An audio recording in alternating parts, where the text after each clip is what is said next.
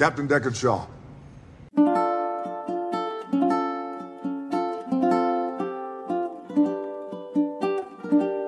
His bold actions saved the lives of hostages and his teammates. Recommendation Victoria Cross. The highest honor the British government has ever given. Something about this whole thing that just doesn't add up to me.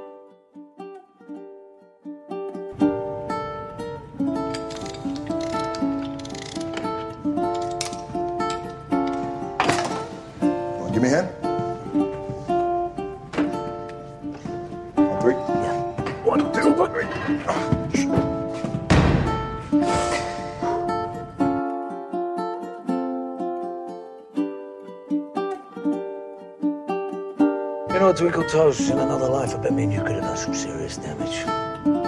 Yeah, we could have. Yeah.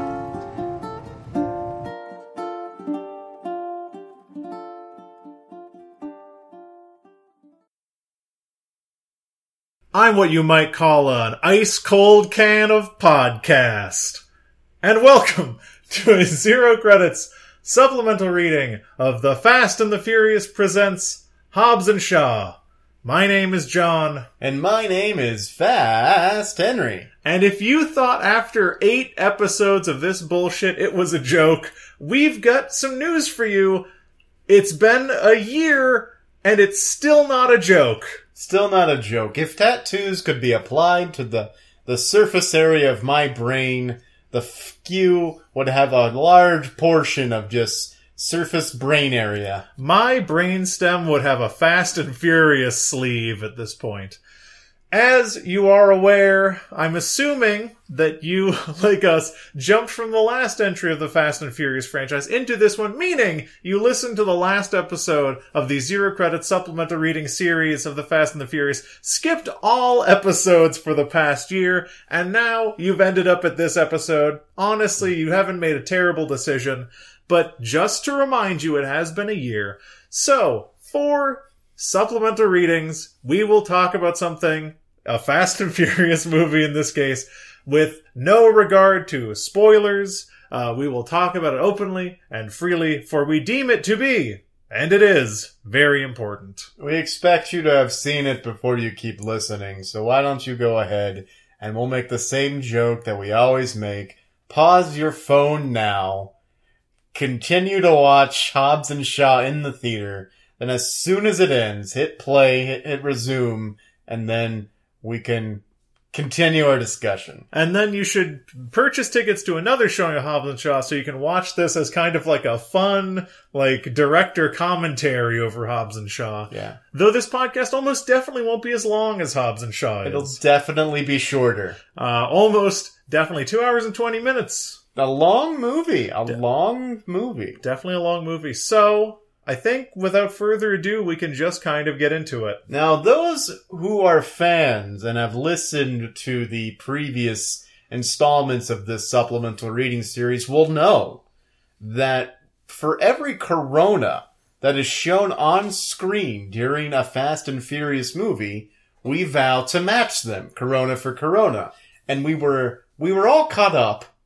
And then John happened to go on the ride, the, the Fast and Furious experience. at- Supercharged. Supercharge at Universal Studios, and there's five Coronas on that ride. So the actual math is we finished the Fast and Furious mainline franchise up one Corona. Yes, There is a six pack, Ah. not in the ride, but in the pre-ride experience. That's right. And I decided to count it because uh, a lot of the cars in the pre-ride experience are actually from the movie. I figured they carried like the canon with them. I, I think you're right. It, it might be supplemental to the series, but it's not supplemental to our hearts, and therefore that six pack counts. And so we are going to drink tonight at least five, maybe all six, uh, Corona extra. But this time there's a twist.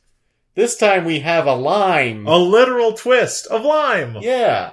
Uh, yes, this is something that uh, th- I want to come clean and say that post the Fast and Furious supplemental reading series, I actually became a fair weather Corona drinker, and that I'll have one maybe once a month, maybe twice a night. Uh, and typically when, when encountered with a list of pretty unexceptional beers, or during like a happy hour, uh, I'll of course go for a Miller High Life because that is the best cheap beer. But uh, if I want something new or if that's not available, I've actually turned to Corona. There is a part of me that enjoys the corny, corny taste of Corona. And in that time, I've learned that Corona drinkers, habitual Corona drinkers, will put a wedge of lime into the, the neck of the Corona, submerge it into the drink, sometimes flip it upside down depending on how much, uh, how much of a show they want to make, and then enjoy it that way. And this is a first for us. Yeah, so I, we're gonna try it. I I don't actually remember what Corona tastes like, so this is gonna be a new experience. It's been a while. Let, let me just say, hello darkness, my old friend. and let me say, here comes the kryptonite. That's a line from the movie we're talking about. Certainly is. Oh, the smell. Oh, immediately. It's oh, very pungent. Wait, oh, Jesus I'm Christ! gonna hand you off a lime. Give me that lime. You put it in the bottle and use your thumb to like, you use push it your thumb in. to push it down. and then it plops right in. And These are fizzes a pretty little soft limes. All right. Oh, the lime adds a nice, It really makes a makes nice aroma makes to it the smell the, the a lot better. awfulness of the uh of, of the. I- don't trust my thumb. Oh, do we want to do the flip upside down? No, absolutely not. So- Because my I've got tiny, tiny baby I'm gonna. hands. Anyone can do. it. I'm gonna try to teach you to do the flip upside down thing. Okay. So you insert your thumb into the bottle, into the bottle. and then you move your thumb up to create a seal up to like your fingernail, right? Okay. And then I have a baby thumb. and then try to rotate it, see if any beer comes out. And then when the lime's at the top, rotate it back down. No, beer came out. Oh no.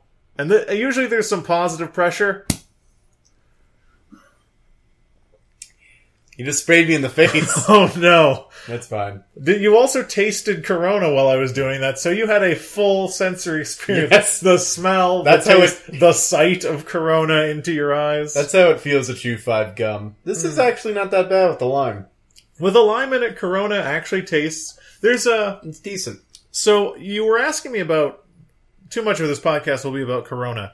You were asking me about the Corona Extra. Yeah. So pretty much every Corona that you will drink in your life is going to be a Corona Extra because the popular one in America is the lager version, which is Corona Oh, Extra. okay. Things have been added to it to make it more bitter. Whereas uh, in other parts of the world, and in Mexico, the other kind is Corona Familiar, which you might remember as the 32 ounce giant Coronas that we drank. Those were actually not that bad by the time we got done with them. They're less bitter, for sure. Uh, but yeah, that is the Corona Extra. And then you run into Coronitas, Corona Refrescas, Corona Premiers, Corona Lights. Yeah. There's a lot of Coronas. Well, all this Corona talk just wants me to get one thing out of the way. Jesus Christ. That's a pretty good beer, actually, with the lime in it. I'm Yeah. actually having a very good time. I just want to get one little bit of housekeeping out of the way because it's not. It's it's actually the first disappointing thing about Hobbs and Shaw. There's no Corona in the movie. Yes, there is absolutely no corona. So going into this supplemental reading, we stand to regain, we stand to tie or regain our lead against the Fast and Furious franchise, which is no small feat considering that it has billions of dollars, uh, the talents of Tyrese Gibson and Dwayne The Rock Johnson behind it. Uh, so this is a, this is a real Cinderella story. Real Cinderella story. Two men versus an entire media franchise that has spanned a decade and multi-million dollars worth of revenue. We even had a slight handicap by a series of what I like to call devil's wagers. Yeah. Where we drank the entirety of a Belgian Trappist style uh, growler. Uh, there was a bomber, more of a bomber than a growler, rather than drinking Corona for one movie, allowing them to get ahead of us, and we still caught up. We still caught up. You can't keep two men with will, power, and families behind them down. You you can't. Family's the most important thing, as we've learned over and over again. So no shout out to my family who's really helped helped me get through these coronas and this trying time. I I owe all of them dearly. every time I don't know why they respond this way, but every time we crack into these coronas, I text my family. I have a group chat and I say, I'm drinking again. and they say, Oh God, why? they say, oh God, why? Which I understand. There's some friendly ribbing. Uh, and then they said, we'll help you. We'll get you help. And I know that they're sending me their energy, giving me the ability to keep drinking. And then they say, come home. Come And home, I, yeah. I think that means send the coronas home by Yeah, finishing them. exactly. Send them to heaven. We're gonna send these Coronas to heaven, one bottle at a time. I think it's time. Enough stalling. Let's get into Hobbs and Shaw, Yes. or more more accurate, more accurately, without the S.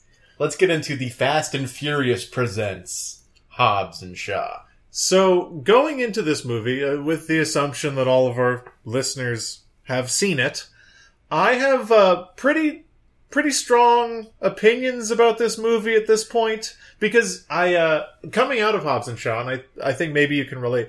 It was during a vacation. There was a lot of drinking and eating. I felt like shit. I was drinking constantly, but I was never drunk. It was great.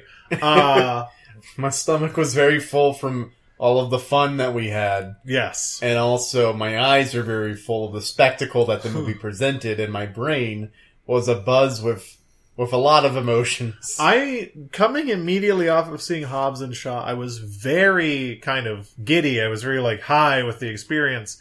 And then something that I, I think maybe you can identify with is, at least for me, the more distance that I get from the movie, the more seemingly like credible kind of criticisms, or at least the more things I have to talk about. Because when you're when you're presented with Hobbs and Shaw, which make no mistake, I think that this is probably the highest spectacle Fast and Furious movie by a pretty wide margin. yes, I mean, Fate of the Furious did have cars fighting a submarine that shot missiles at them, sure. Uh, but uh, they really doubled down on this one. This is the biggest spectacle of all Fast and Furious movies, I feel. I have a lot of mixed feelings about this film because, like you, watching it, I was all a tizzy. I was all drinking in with my eye mouths the the delicious amuse bouche and, and smorgasbord that that was this movie. But then, as my eye mouth started to, or I guess my eye stomach, which is my brain, started to digest the movie. Uh, I, I guess I got a little bit of I, I don't know, not brain indigestion. It's just I could think about it more clearly with distance, and it, it's this film is fascinating to think about.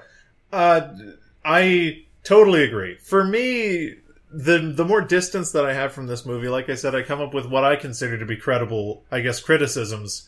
But I've never felt this way about any of the other movies in this universe, except some of them given enough time, I recognize their like cultural relevance greater than their like in the moment artistic merit, and then I think about them differently. But the actual like the actual meat and potatoes of this movie as it moves throughout time in my mind it shifts so i, I do want to like give props where i feel like props are deserved absolutely uh, and not to rehash the plot but the first like third of this movie moi Italian French kiss. i i really i would- i do want to give shout outs to the first half the first like third of this movie a lot of really cool stuff happened the opening shots with the the split screen day to day life of both Shaw, Ha, Sh- ha and jobs wow, I, Hobbs and Shaw. I think that was really well done because even if you had never seen these two before, you're getting a lot of character up front. You know, the, the very Britishness of Shaw and the very muscly version of Yes. Hobbs. You're getting to know these people and their tendencies very well, and you think, oh, this is a neat way to introduce them, and then it just keeps going. You, you like you, you think it's just going to be their, their workout routines or their breakfast routines, but then they both get a call, they both go to a job, and then we get like cuts back and forth of them pulling off this job in a way that lets you know, all right, so this is who they are, this is what they do. Now we've seen them separate, we got to push them together, basically. And and even when they're pushed together, I feel like, and, in the early scenes, the thing that it reminded me most of is the prison break from Fast and Furious Eight, where you got to see and this happens a couple times during the movie where Hobbs and Shaw are physically separated, Yeah. facing these same obstacles. So you get to see how they solve it in their own ways because the what Fate of the Furious got out of it and what Hobbs and Shaw really traffics in pretty heavily is this is a like character study. It's a study in how two characters solve identical problems. Uh, and I feel like moving out of the first third of that movie, that kind of breaks down, becomes more amorphous, which is where it kind of loses me. But like seeing these characters deal with problems in completely separate ways is very cool. It's not even as literal as it is in that like montage of their days next to each other, but even when they're like when uh Brixton kidnaps the Hattie and they're like going down the building and it like shows them both solving Yeah. problems in a different way. And that comes back in the movie sometimes. It, it's what we liked in Lord of the Rings when you see like uh, Legolas and Gimli fighting the same enemy. Yeah. in their different ways. It's like you've got a barbarian and a rogue going against similar obstacles, and they've got different skills to tackle it. And that's basically the driving force of the movie, with a lot of mean spirited insults thrown from character to character Yeah. to keep us laughing long enough to realize that they really have no reason to work together. I and and props where props are due. One of the things that the the initial like job that they complete, which actually like ties into the remainder of the plot, which is cool. Uh, I did not init- initially. I did not initially think that it did. Uh, but Yeah. that's another thing we'll talk about the plot of this movie. Number one, uh, these are taking place on the same day, uh, but they're also both during the day, and one of them's taking place in California, one of them's taking place in the UK. Uh, so they're basically, if my math is right, either 11 hours apart, technically. it is impossible for them to take place at the same time of day, and yet inexplicably they do. Yeah. Uh, I do want to give props to what I consider to be maybe the smartest line of the film. Actually, it's the smartest third of the film. It's quotes Nietzsche inexplicably with a Nietzsche callback, but also uh, Jason Statham's line of "I'm what you might call a champagne problem" is incredible. Okay, I thought that was just sort of like a, a throwaway line because he was holding a bottle of champagne. How is this line incredible? The line is incredible because it's it's juxtaposed to the the rocks on what you might call an ice cold can of whoop ass, and then so champagne problem is like an extremely antiquated phrase to mean problems that are insignificant compared to the problems of like hunger and poverty in the rest of the world.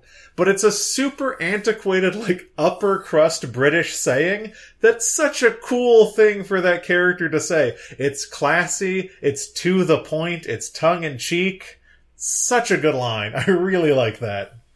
Nice. And I, I, I totally went completely over my head, but uh, I, I like that there's a layer there. You know, there's some depth because for the most part, I thought a lot of the the Hobbs and Shaw movie was was a lot of surface eye candy. You know, Yeah. surface. This is what you want. This is an action movie. Explosions, fighting, with some really good themes that I, I guess we're going to talk about later. That kind of like, oh yeah, yeah. Thinking back back on it, this whole movie is about blank. Yeah, I I think that the the first third, so many good things happening in that. Uh, I love that The Rock wakes up. The Rock, Luke Hobbs, Lucas Hobbs, Lukey Luke. the most Polynesian name in the world. Uh, I love that he wakes up, hits his alarm clock, and I thought this was going to be a throwaway, but there is just a there's just Nietzsche. I don't know what Nietzsche book it is because it's just a book that says Nietzsche on the spine, and I don't know if you've ever read the book called Nietzsche. Is it by Nietzsche or is that just the title? He's like, I've been reading Nietzsche. Oh, like, uh, Thus Spake Zarathustra, Ecce Homo. No, just No. a book called Nietzsche. I got it at the airport. I just got it book. at- It was just a book that said Nietzsche. Some guy with crazy hair was on the cover. It was I was at the register by the Hudson News. Do you think that uh who in the Fast and Furious franchise do you feel like is most like Zarathustra? I am not familiar with Zarathustra. Zarathustra basically is a man who went up on a mountain, attained enlightenment, and came down to the world to tell people how shitty they were and the god was dead. Probably The Rock. I don't know. No. Because Dom was evil in Fate of the Furious. It's got to be Dom. Dom's the Zarathustra. Yeah, and then he came back and he's like, people are shit. Also, like, my baby and my. Dom is the Zarathustra, no doubt. That's neither here nor there. The first third of this movie, I feel like, was tightly constructed. Uh, it gave you a, a good sense of who the characters were, and it set up a little bit of the the breadcrumb trail to the lar- the plot at large. Yes. So I, I, I also want to applaud that because I it sucked me in, and it was done so well with like the the, the different color palettes between the, like the very bright Los Angeles and the very subdued nightclub of London. Like everything about it was was composed very well, well shot. We, we rarely ever talk about like film composition, but it's that's a topic I'm getting more and more into these days. But I feel like everything that you know the Lucas Hobbs character was shot with his character in mind. Everything with the Deckard Shaw character was, was shot with his character in mind, and they're shown at the same time or cut between each other in a way that starts the the audience getting familiar with both of them intertwining Yes. and knowing that they've got their separate ways of doing it, but we're going to see them in action at the mm-hmm. same time, even though they're literally impossibly across the world from each other Yes. simultaneously. Yeah, and uh, the the things that I thought were uh, the things that I thought were most. The first third of the movie did something that I didn't think the Fast and Furious series could do at this point, and this movie fails at doing this later. But it introduced characters and fucking good characters. So, like the introduction of Vanessa Kirby as Hattie Shaw, Yeah. uh, which you don't discover until the latter part of the first third of this movie. Uh, Vanessa Kirby is amazing. Vanessa Kirby is incredible. Her characterization in this is great. Hattie Shaw is a great character. I 100% agree. The second really great character introduced, I feel like. And, you know, I just like this actor and I want to see him in everything, but the Ryan Reynolds character who inter, who inter, inter, interacts with, uh, Lucas Hobbs felt so well placed. And I'm pretty sure they just said, Hey Ryan, uh, do you want to be in a movie? And he was like, Yeah, sure. And they're like, okay, in this scene you gotta do this, and then they let him run Yeah. like he did he just does the Ryan Reynolds thing, but it works so well because Lucas Hobbs is 100% serious on the job. You know, like he, he's so 100% everything he is. And then you throw a Ryan Reynolds type at him who- works apparently for the same people, but he's so like jokey. He's so like, we're best friends. I've got the same tattoo. You, mm-hmm. I, you know, so like insistent, like, oh man, we're the same. You know, it's like looking in a mirror they play off each other so well that even though it's just Ryan Reynolds and he's not really like becoming a person, becoming like a character, I 100% was like, yes, get me more. Let him be in the movie. I'm in total agreement. I thought that the Ryan Reynolds character was great.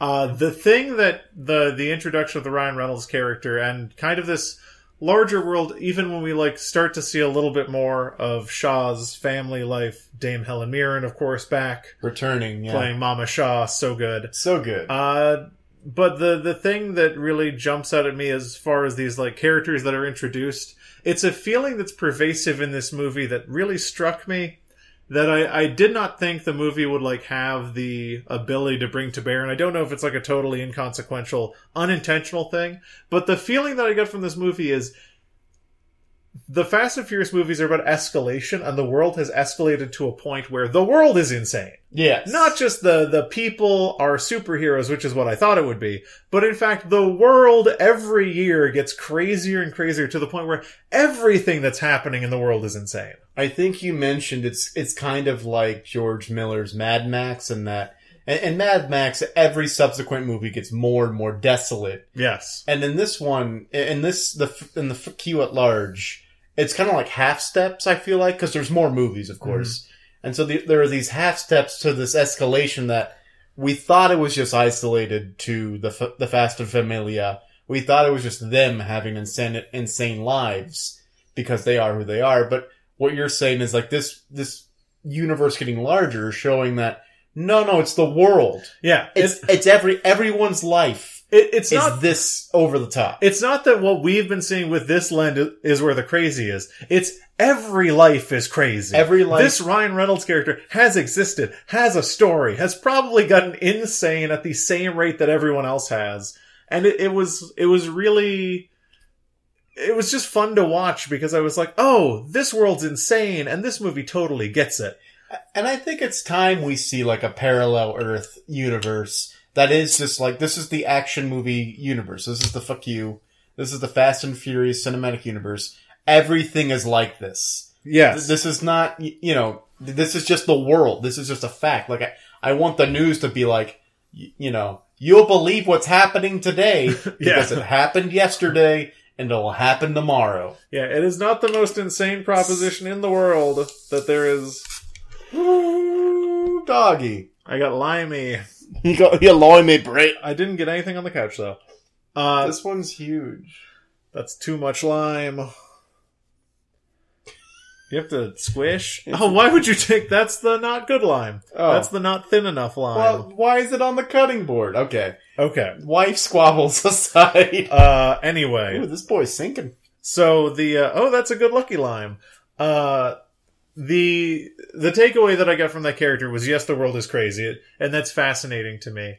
Uh, but also uh, one thing that I did me- mean to mention up top is the uh, director of this, Oh, who directed this? David Leitch, one of the co-directors of the first John Wick, Nice. who went on to re- to direct Atomic Blonde and Deadpool 2. He did a really good job in Deadpool 2. I've not seen it. Maybe that's why he brought in the Ryan Reynolds. Maybe. Maybe. Maybe that that's why. They made good friends. Uh, but he he directed those movies, and then uh, the thing that I think eludes him, and it's going to be part of my larger criticism about this movie, is I think that uh, at least from this and from Atomic Blonde, he's not great with like big set pieces, but what he nails is fights in dark rooms. Which is fine. Uh, the this movie, especially in the the first third, has an amazing fight in a dark room, and that is when Shaw discovers Hattie's apartment Yes. and is ambushed by the Eteon goons. Uh, that's a freaking amazing fight. It's so good. You know all the stuff in that apartment's all used. Uh, all of Shaw's fight scenes are great. I love Jason Statham as a performer. if you think about, well, yes, absolutely accolades to him. But if you think about the, just the first half of the movie, you've got, of course, Hobbs and Shaw. They get their own little dark room fight scenes. Hattie and her team of MI5 Mhm. has a fight scene against. Excuse me, has a fight scene against Idris Elba and his goons. Brixton, whatever his last name is. Young. Brixton Young. That sounds like a college or something. It really does. Yeah. Um, but uh, you've got that fight scene. Then you've got the, of course, the apartment fight scene that you just men- mentioned. Like all of these fights, it's like he knew. It's, uh, maybe the writer played to the director's strength because all these, like the first half of the film is so tight in its construction. All these fights are really well done, and that really draws you in. And then the third act, for some reason, moves away from all that in this Yeah. huge set piece that kind of probably is where a lot of our criticisms lie, but it ends again Yes. in a tight fight scene. So my feelings about this movie is that the first third, I it would be very difficult for me to find problems with. The middle third, I have serious problems with, and the last third, I liked quite a bit, and actually kind of tied everything together. Yeah. Uh, but the the one thing that I, I would like to say a little bit about the first third because it's very easy for us not to talk about this. Uh, and I know talking about like plot inconsistencies isn't something that's interesting to talk about as far as Fast and the Furious movies. But do you mean to tell me that Vanessa Kirby and Jason Statham are roughly the same age and they were both born around 1973? I guess. Fucking no way. Jason Statham is 54 years old. Vanessa Kirby's like 34. Oh. The fact that they're children together No, in the past yeah. is insane to me. And Deckard Shaw, I think, is canonically like 49, Yeah. which that just means that Vanessa Kirby, Hattie Shaw, has aged very well. super well. Like, congrats to her in that universe. I my biggest takeaway from this movie, one of, is I so badly want Vanessa Kirby slash Hattie Shaw to be a fixture in future movies because she's so so good. It, look, you have the Shaw family. I I don't understand the Shaw family. Mother Shaw, sister Shaw, Deckard Shaw, none others, no other members of the No, family. there's worth another. Shaw. No other. His name's like Owen or something. He's No. played by the, the guy who looks like Orlando Bloom, but is not. Luke Evans. He's played by Luke Evans. No other members mentioned. I you guys claim that Helen Mirren's character, Mama Shaw, Mama Shaw. mentioned him. I guess I blinked. She said, I remember when you three were so happy. Look, And that's you can't. it. You can't mention. So, you Deckard- can't mention a character. Where is he? Deckard What is Shaw, he doing? Deckard Shaw references a brother twice, and in both instances, he is not talking He's- about his own biological brother. That part infuriates me because, like, you're gonna have the Shaw family together again. Where's Luke Evans? Where's Owen Shaw? Where's the bad guy of Fast Five or Fast six. Fast Six? Where's Yeah. that guy? You know, the one who introduced us to the Shaw family. Yes. I feel like we owe him something. We owe him a shout out or like a cameo. We owe him something for introducing us to this great, talented crime family. So you're telling me that we owe in him a shout out. Yes. I don't know. Like there's there's things like that that must come down to like, oh, this this movie's hidden budget can't afford another actor or something like that. Some behind the scenes thing like, oh, his scheduling he wasn't available. That's like, well, if you're gonna make this stupid, no, that's a mean thing to say. If you're gonna make this movie to begin with, if you're gonna do the first spin-off of the Fast and Furious mainline series, you might as well go all out and get all of the Shaws at least. Yeah, I absolutely. I, I totally agree with you. And seeing him at the end of Fate of the Furious Yeah, was he- such a welcome surprise. Like and he now, was in Fate. And now he's gone. The dude's around. I don't think he died at the end of Fate. I don't think so. I don't remember. I don't remember Fate very well. Yeah, Fate was a blur. Uh, Charlize Theron got away. She did Cipher. Cipher. So, do we feel like that's enough as far as the first third is concerned? There's so much to like in that first third. Oh my god, their whole dynamic. Here's what I like about this movie a lot. The the problem that I had is the idea that it would be predicated upon largely uh, Luke Hobbs and Deckard Shaw getting over their differences and joining a team and then taking on the mission. That part where they get over their differences and, and choose to work together never happens until the very end. Yes. Throughout that entire movie, they are not working together. And that's, it, it's, it creates so many I mean, it's true to their character. yeah, the the thing that made the prison escape in Fast Eight so compelling is like they both were independently motivated to pursue their own aims and ended up working together. Yeah. And then whoever wrote this movie, it was Chris Morgan, whoever directed this movie, realized that that's the point, is Yes. that there's no way these characters can come together and then you can sell that story. They've got to be forced to be in the same place,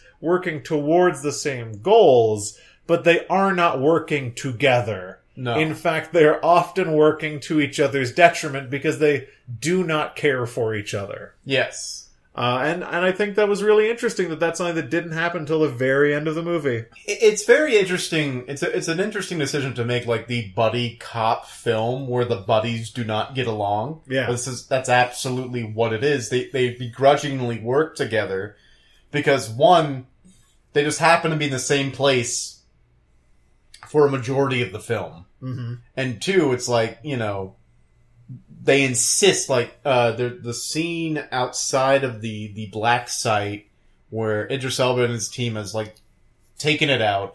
Uh, Deckard Shaw just happens to have a car, and he's like telling his sister to get in, and The Rock is like, "No, I'm going too. You're not leaving me." Like they insist on being together, at least in the regard of protecting the acid, which is Hattie. Yes. And that is like the only context that, that's like, okay, we just happen to still be together because you won't leave. Mm-hmm. And th- like, they, from that scene, they go to Deckard's bar and set him up with like fake IDs and stuff, and you're like, oh man, they're gonna work together. And then there's that scene in the airport where his ID is flagged, and you're like, of course he's gonna try to get rid of them. Yeah, Like, because they they have no actual reason to stay together based on their characters' ethoses, and they kind of nail that. It's like the writer, Chris Morgan, knew that this movie to happen, he would have to write the anti buddy cop film in which, yes, they're working together, but they hate each other, and at every turn they're going to try to ditch each other. Yeah, because they have a vested interest in pursuing their own aims for the most part.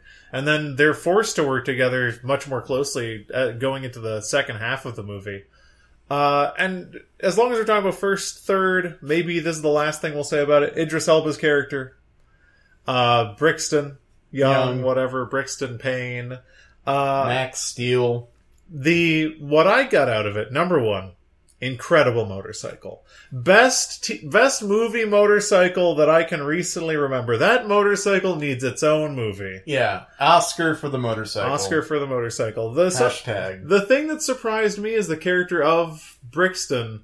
Uh, number one, I, I did not realize that this movie would be kind of like a transhumanist panic story That was interesting. which isn't a, a bad thing. I I'm kind of like a soft transhumanist, but I think that uh, Transhumanist Corporation uh, is a really interesting antagonist to put in the Fast and Furious because now you've officially made these movies sci-fi movies.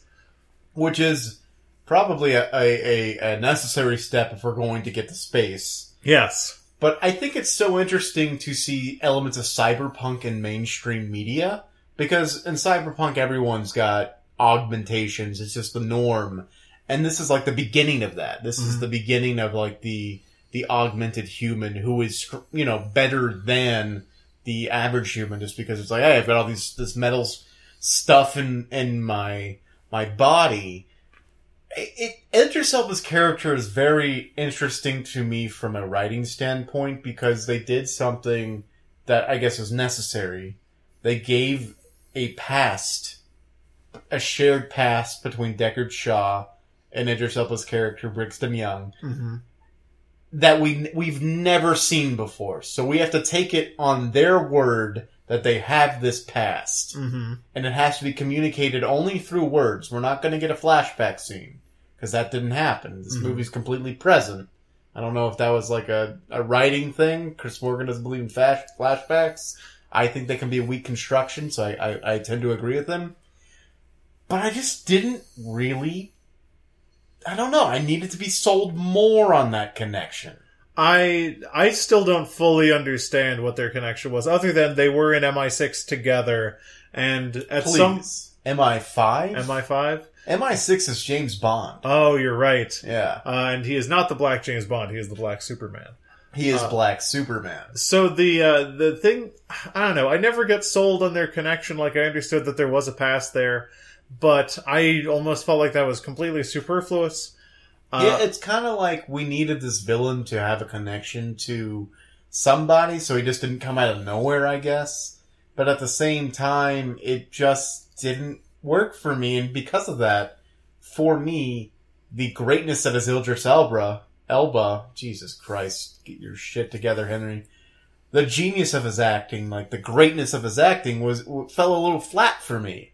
In the moments where where it was predicated largely on their interplay, I felt that, like those were pretty flat. One thing that I did enjoy though is I feel like it would have been very easy to write that character as highly self serious, something like Cipher, uh, because Cipher is not a very well written character. She Cy- didn't make many jokes. Cipher's got like a philosophy, but the the thing that I like about Idris Elba's character that that speaks to his like underlying motivations is he's transhuman, he's a cyborg, and he likes it. Yes. He likes having power over people to like a sadistic degree, which is something that you pretty rarely see in like a sci-fi style antagonist. One of the things that we, especially in America, are afraid of the most is like an evil corporation will rob us of our autonomy. And uh, Idris Elba's character Brixton, whatever Brixton Android, uh, Young. Brixton Young had total autonomy, and he enjoyed it. He enjoyed being able to to mess with people and be stronger than them. And it allowed him a fair amount of leeway to be jokey and dynamic and seemingly have fun with it. And it's also pretty typical for people to cast Idris Elba in overly serious roles. So seeing him be able to be number one a bad guy, but also have fun being a bad guy, very good to watch. Very fun. Lore. Brixton Lore, what a bad name. What an awful name. Whatever. Blore. Blore. So much about that character is shrouded in mystery because they wanted to do the not reveal of who Etan Eteon, who's running Eteon.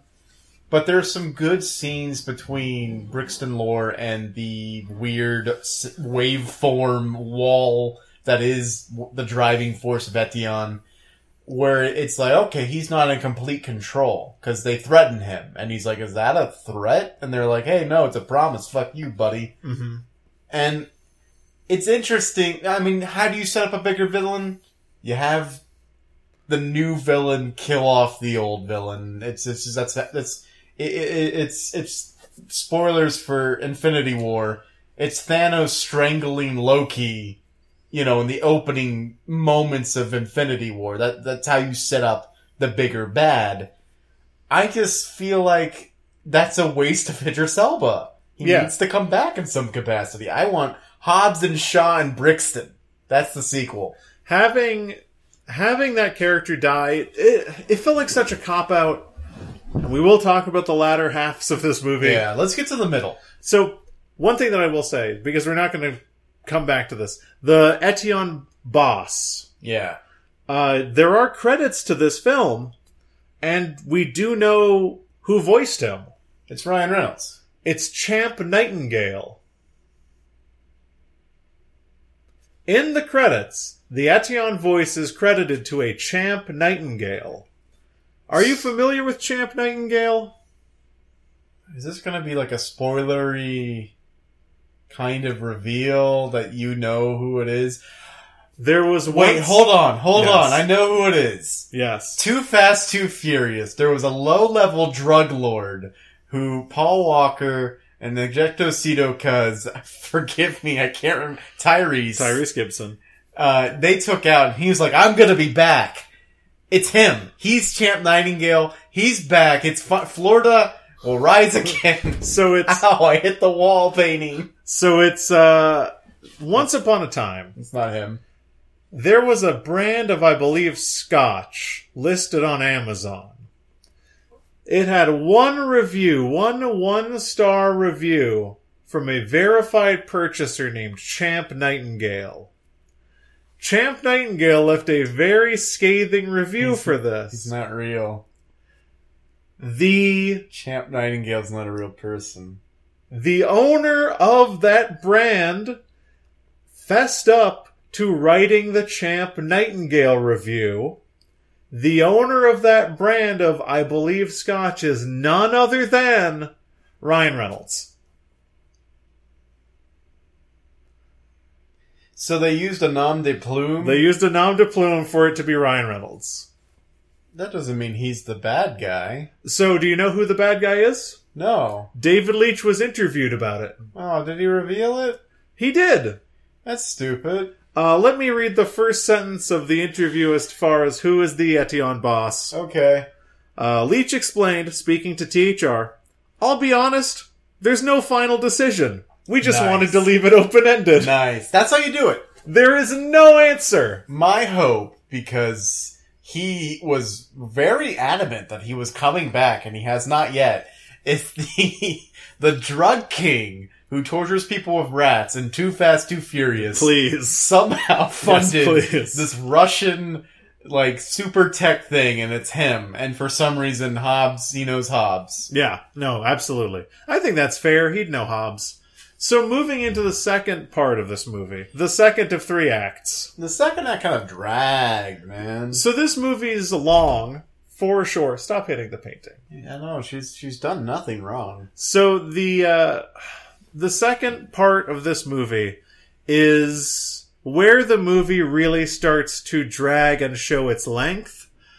I for the middle section of this movie was pretty much completely checked out. I didn't ex- I didn't super enjoy it. There's some funny things that happen. I'm going to uh, posit to you the point where I think that the turning point happened for this movie. So I'd say the last like strong comedic beat for the movie going into this part was the like you said the security check thing for them boarding the plane, which takes off the second leg of the movie where they're trying to hunt down this internal organ melting virus. Yes. And after that, they get on a plane, and we get introduced to the harbinger of this movie's downfall, one Agent fucking Dingley or whatever, Kevin Hart. Uh, From the introduction of Kevin Hart's extremely Kevin Hart character, pretty much to the end of the Ukraine slash Chernobyl set piece Yeah. that's the point where I started to, especially watching the movie, I just kind of absorbed it. But leaving this movie, I think that this third of the movie made me feel like this was the most kind of. Eh, this is a weird thing to say for movies that are like billion dollar enterprises and the most successful, longest running franchise of the last like 20 years. It felt like corporate and sellouty Yeah. it didn't feel fun or vital or subversive. It just felt kind of by the book. Yeah, there's nothing fun about that segment. It doesn't make any sense. There's that Even whole weird, there's that whole weird kind of sexist thing with Madame M, where this character's introduced and like has and done nothing, but they're only introduced to like kit them out with weapons and make out with Jason Statham, and I didn't understand the purpose for that character's existence. Other than it's a weird kind of John Wick move where it's like, oh, this world is a little bit bigger than you thought. But, But they it- did that so well in the first part. Yeah, but it doesn't. Yeah, it doesn't do quite what it. It's not like John Wick going to the hotel and and trading a coin for a night's stay or whatever. Yeah. That's there's intrigue there. There there's there's like oh wow this is like this whole thing. And of course everywhere John Wick goes people are like oh you coming out of retirement? He's like no. Yeah. so like the, It like, gives you a- because it's throughout the movie whereas this Mad Men thing feels like it comes out of nowhere. Why would Jason Statham know this person? You're right. It doesn't do it well. Is there anything that happens pre them going to Moscow? Because they get on a plane. Does that plane go to Moscow? it must yeah And then all this Moscow stuff happens, and then eventually uh, the realization is that they have. Oh, so there's like the scientist interrogation thing. Scientist Yeah. is a fine character. Who's uh, yeah, I got the actor wrong. I thought he was Edward Jacoby. That's not a real person. No, Edward Jacoby is. um He's. Well, Jacoby's a character from Twin Peaks. Yeah, no, there was like an old actor who looks just like this actor. Oh. I swear, there's another guy who looks just like him, but, But it's not not, him. Yeah, Uh, yeah, this this middle section just it felt like a bad movie that was placed in the middle of a movie that I quite liked up to this point. and like from a character motivation point, even like Brixton Lore doesn't want to do what he has to do. Like the the Eteon voice, uh, Champ Nightwick, whatever his name is. Yeah, that's a good name. It was like, hey, try to turn Hobbs and Shaw. They would be really good assets to our team because I'm misguided and stupid, I guess. And Intercell was like, no, that's that's not gonna happen. It's like, Yeah. do it or we'll turn you off. And so he's like, torture, threatening them to join the team, and you could tell like his heart's not really in it. And it's always Yeah. bad when the torturer's heart's not in it. Yeah. Because then you're doing torture for torture's sake. The torturees are enjoying it. The torturer is not enjoying And it. look, I know torture is like a mainstay in the Fast and Furious series. Unfortunately, yes. I know we like our torture scenes with rats and stuff and, and other horrible things that happen to these characters. But like you're sur- you've got these two guys in chairs hooked up to car cars, not just car batteries, but full cars. They're hooked up to cars and they have what appears to be thin silken rope around their necks, but chains crossed over their bodies. Where is what is the connection they're making to complete the circuit for them to be shocked? Because it looks like jumper cables are on the back of chairs. That's probably it. But why the chains? Why the neck thing? And you've got this U of just like four deep guys with guns. And it's almost like the writer's like taunting the heroes. Yeah, how are you gonna get out of this one? Yeah. How are you gonna do this one? And like the how they do it is like Hattie's escaping with the machine and she overhears uh Brixton Lore reveals something about her brother and seemingly then she has a change of heart to save them, which doesn't make, I mean, it I doesn't why wouldn't she want to save them anyway? I don't think I don't think at any point it was like a change of heart. I think she's doing a McJagger. Well, like no, the, way that it was shot was like she was going to leave, and then she hears Oh, yeah. him reveal, "Oh, we had we, we twisted the media. We had it seem like you betrayed your team." Mm-hmm. And then she turns around. Oh yeah, because she thought her brother was bad before the movie started because to frame oh shit, this is something I didn't put together. To to frame Jason Statham's character, to frame Shaw in such a way to put him in a weakened position to join Eteon, they like made him a social pariah Yes. by editing the news to make him look like a war criminal. Which is an interesting revision of his character because we've seen him fucking kill people in the Fast and Familia. Uh, also, he killed like 17 police officers and bombed a hospital. Yeah, what? The, he's not a great person. No, he killed so many cops. He's he killed, killed. so he killed Han. He killed so many cops. He cops. killed Han. And they- Why does the series want us to forget that he killed Han? Yeah. Uh, so yes, absolutely. He's not a good guy. So I don't know why we're Uh. trying to sell him as such. But I don't know. That whole midsection is rife with second act problems, which is a weird. Usually, a movie will have third act problems. Yeah. it's such a bizarre thing because I feel like a fair number of the Fast and Furious movies have relatively strong second acts, even ones that start kind of low. But this is just so.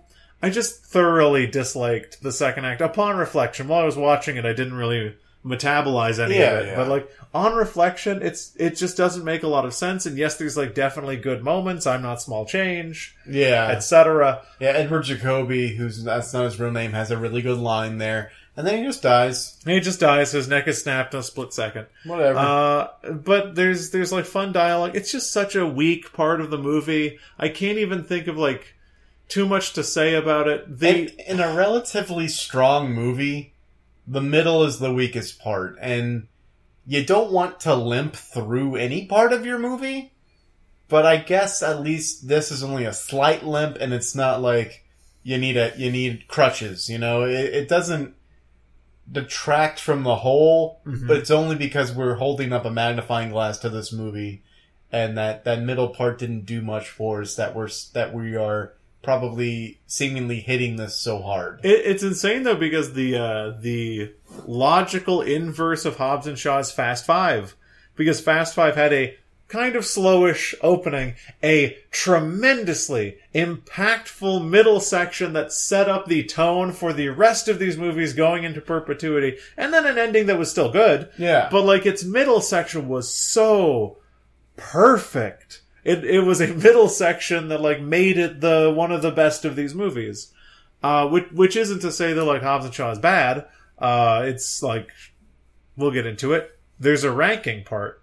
I just remembered that we have to rank these movies, There's and a- I I am filled with anxiety and dread now. It's fine. We'll just do it like we always do from Oh. the gut. I didn't write this down before, and like I did. Oh no! So I don't know how much more we can really say About the middle. about the middle part that we didn't enjoy. And I mean, I know we're not trying to do like a plot recap, but it's essentially three movies that I have very different feelings about. There's a weird line in the middle part, just to touch on it, where Vanessa Kirby's character Hattie like undoes her bindings and kicks out two guards, and the Edward Jacoby character, who that's not his name, goes. He says the line, "That's impossible," but she just did it. Yeah. So it is possible because it has already happened. It is What is the thinking behind? Is it what a strange thing to say. Is it English is not his first language, or Maybe he meant to say that's impressive. uh, I don't know. But the line as it stands in the movie is "That's impossible," and it. I- I just don't know what to do with that line. I don't know what to do with that whole part of the movie, to be honest with you.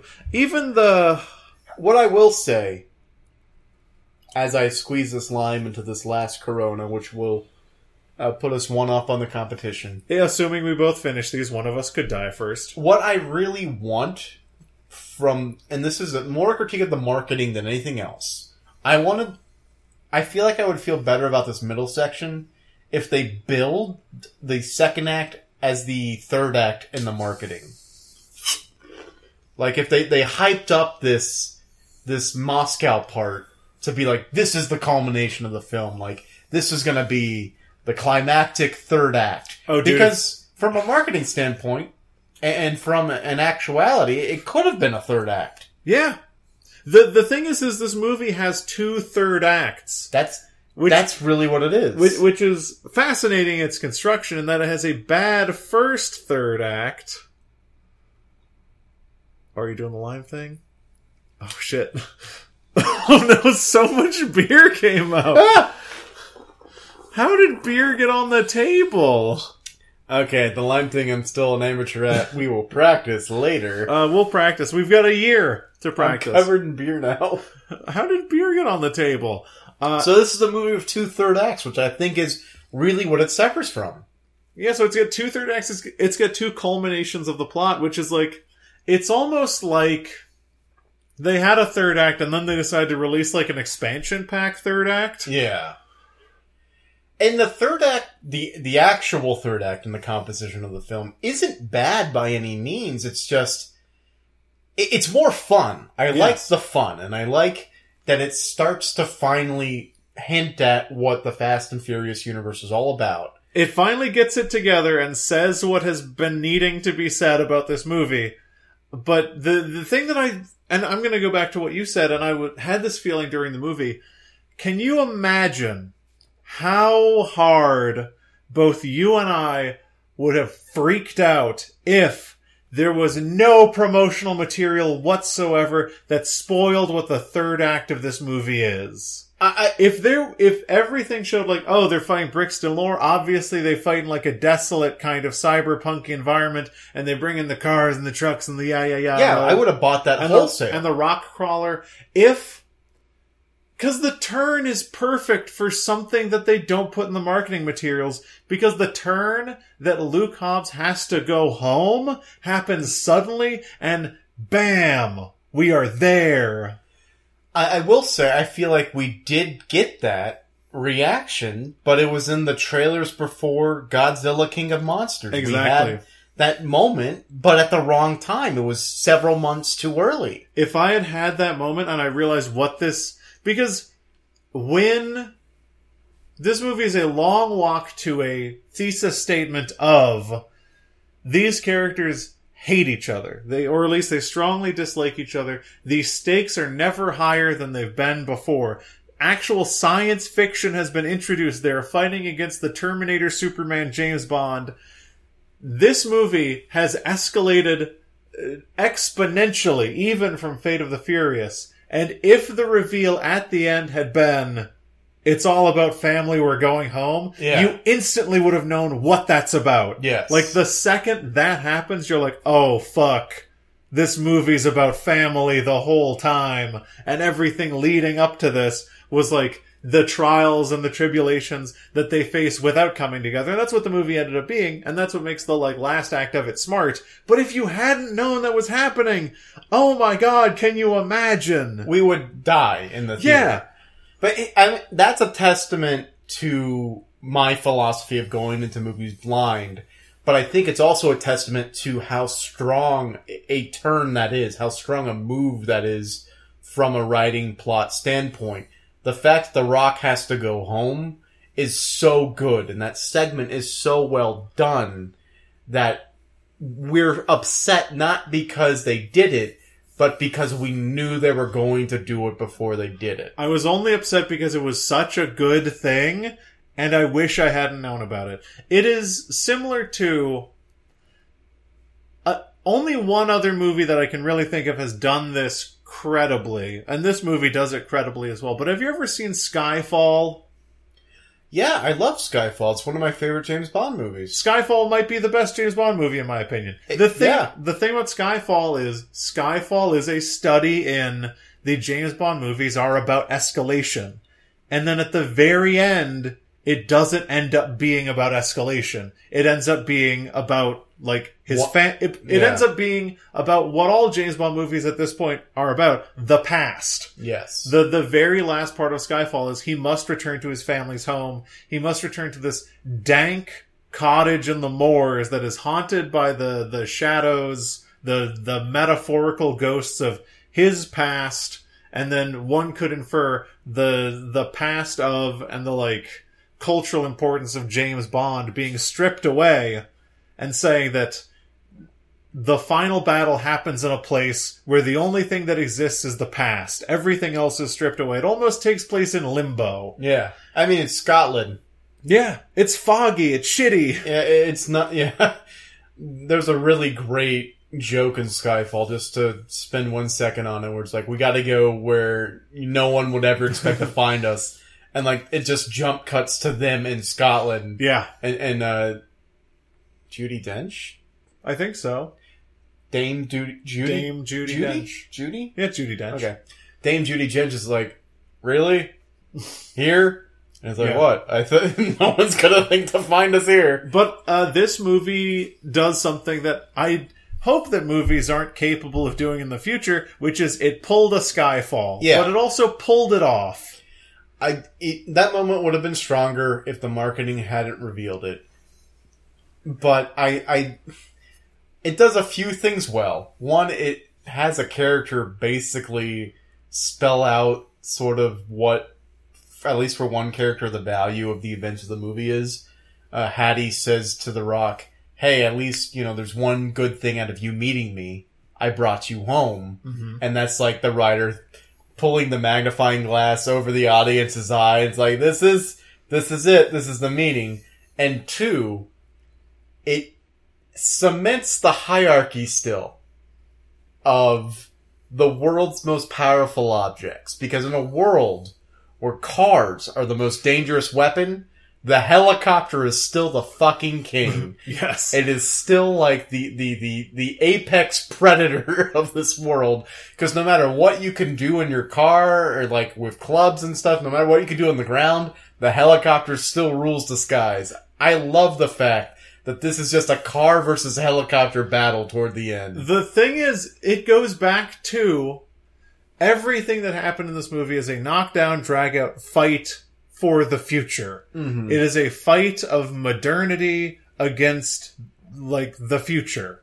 It it is a fight for human autonomy and control against like uh, corporate uh, oligarchs who own your future and your body, and that is essentially what the movie's about. But the thing is, the movie is that fight. But then when they go to the Rock's home, there are tuners. There are ca- cars all over the place. There's West Coast custom style tuner jobs.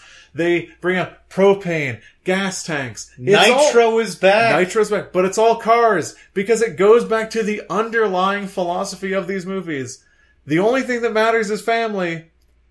And in a street fight, the street always wins. Yeah. It goes back to that, that The roots. it goes back to the roots of the tenets of it doesn't matter if you are a, a, a physiologically enhanced cyborg with an army with like special guns or whatever. That If are- you fight yeah. against a bunch of people with fucking cars, cars are the most powerful thing on earth, and nothing can stop people with families in cars. The ultimate force in the universe. I don't care how many atom bombs you have. Given enough people with families and cars, we can we can overcome any any hardship. We made this joke coming out of the movie, but there's a moment in Fast Five when The Rock says, "No matter what happens, don't let them get in a car." I think the line going forward has to be: no matter what happens, don't let them have a family. Yeah, ser- seriously, like I, I wanted to bring that up because it's very funny, but also like there's a point. Family is the strongest force in the Fast and Furious universe, and then if you power cars with families, they can even defeat, dare say, a helicopter. Yes, they they brought together the two most powerful forces, family and cars, and when they were together, they're unstoppable. I, I do have to ask a question. What is it with the Fast and Furious franchise with having uh, villains ride in helicopters? Uh, because helicopters are the natural enemies of cars. I guess that's what it is because They have the had, least similarities to cars of any other vehicle. You, you had two, oh There's two kinds of vehicles with the least similarity to cars, and the Fast and Furious boats.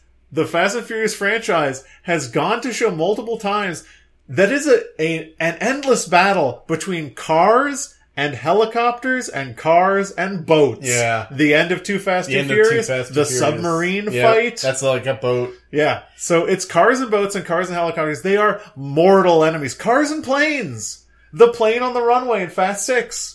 Oh yeah, that's another. Cars gotta fight planes. Cars gotta fight boats. Gotta fight It- helicopters. It's a wep- It's a weapon circle. Except cars always win. There's also a weird thing about members of the MCU, Djimon Hounsou and Idris Elba, being in helicopters Yes. versus everyone else. Uh, that is totally fair. I. That's the genius of the third act of this movie to me. but also the genius. You have that really fast and furious moment of cars versus a helicopter, which was absolutely needed if you want this to be a Fast and Furious presents movie. Yes. Because so much of this movie's action is, is, is straight up fights, straight up Hobbs and Shaw stuff, which I get that's the title, and I guess I should have expected that. But I also, the Nitro moment was deeply appreciated because this is, after all, in this universe where cars are sh- should be first and foremost. the the the the third act of that movie is a great coming to center where you realize despite everything that you thought before you are in fact watching a fast and furious movie in that when it's hard to talk about without getting emotional. When Nitrous, when Nos is introduced for the first time, The Rock says the line that I don't care for, hit him with the moonshine. Which is, yeah, whatever. I mean, it, it's, The Rock It's probably Nitro. thought that was cool and wrote it into the script or whatever. we know what it is. But the the fact that at this point you have a helicopter that is getting the better of five cars. It is lifting them into the sky, is about to drop them precipitously down a cliff to their deaths. And then the only thing that can save them is is not only nitrous, which when he flips the nitrous switch, it is someone like did an analysis of this. It's like a perfect like time match shot for shot of when they activate nitrous for the first time in Too Fast, Too Furious. It goes to the tanks, follows it into the engine. You see the Yeah. engine, and they did that in I think Fast six or seven during the Havana race when he hmm. does the thing and it like supercharges the it's a rat rod. perfect, They- you know, homage to the series that bore it. They mimicked it perfectly, and then it happens four more times because when nitrous gets activated the first time, the car like starts to gain ground. Like, oh shit, this is like it's Dragon Ball Z rules, right? Yeah. They they use the thing that you establish, and you're like, oh no, it's not enough. And then like more people Yep. keep using it, and then with five cars using nitrous, somehow. And it makes no sense from a physics standpoint that wheels spinning faster could pull something down. But they do, because wheels spinning faster would just give you less traction. What? No. The, the, the, the force of the strength going laterally is stronger than the force pulling upwardly, and I don't know shit about science. Yes. Uh, I just know that a helicopter pulling you up is the opposite of a spoiler. Uh, but when all the cars do it and they manage to like level out to the ground, such a powerful moment. I can't, I mean, every Fast and Furious movie has a moment that like gets me weirdly choked up about this hyper macho car world. Fate of the Furious had all of the cars like converging to protect Dom Toretto from the explosion. Oh, yeah. Which like genuinely made me choked up when I saw it. Uh, but this was one of those moments where I was like, fuck, this is what these movies are capital A about. And like when you when you see and there's a moment I think in pretty much every one of these movies where it like states this is what this is about about, it's always like really emotionally striking. Cuz these movies for all of their ills and there are a lot of ills. I'd say like half of these movies actually aren't good. Uh Uh, good, I guess. I don't know. wow. Wow, John. I don't know. Harsh words for the Eh. ninth installment of our supplemental reading series. I mean, good. We've chosen to like these movies, and Yeah. I love them. But like it, it's pretty much all of these movies have a thing where like, oh, there's an emotional undercurrent for these movies that is consistent throughout. And Hobbs and Shaw, despite my worst fears, did not lose that for a second. it's almost like they have the same writer as the other movies. The same writer as the other the other movies, who, by the way, we have now officially tied and exceeded the Corona count. We are now up one. We're up one. Your move, Fast Nine. Here's the thing. I don't know why I started this. next thing I wanted to say with here's the thing because I want to talk about something else. Here's another thing. Here's another thing. You have this really great moment with the helicopter and all that and the cars, and yes, that is what these movies are capitally about.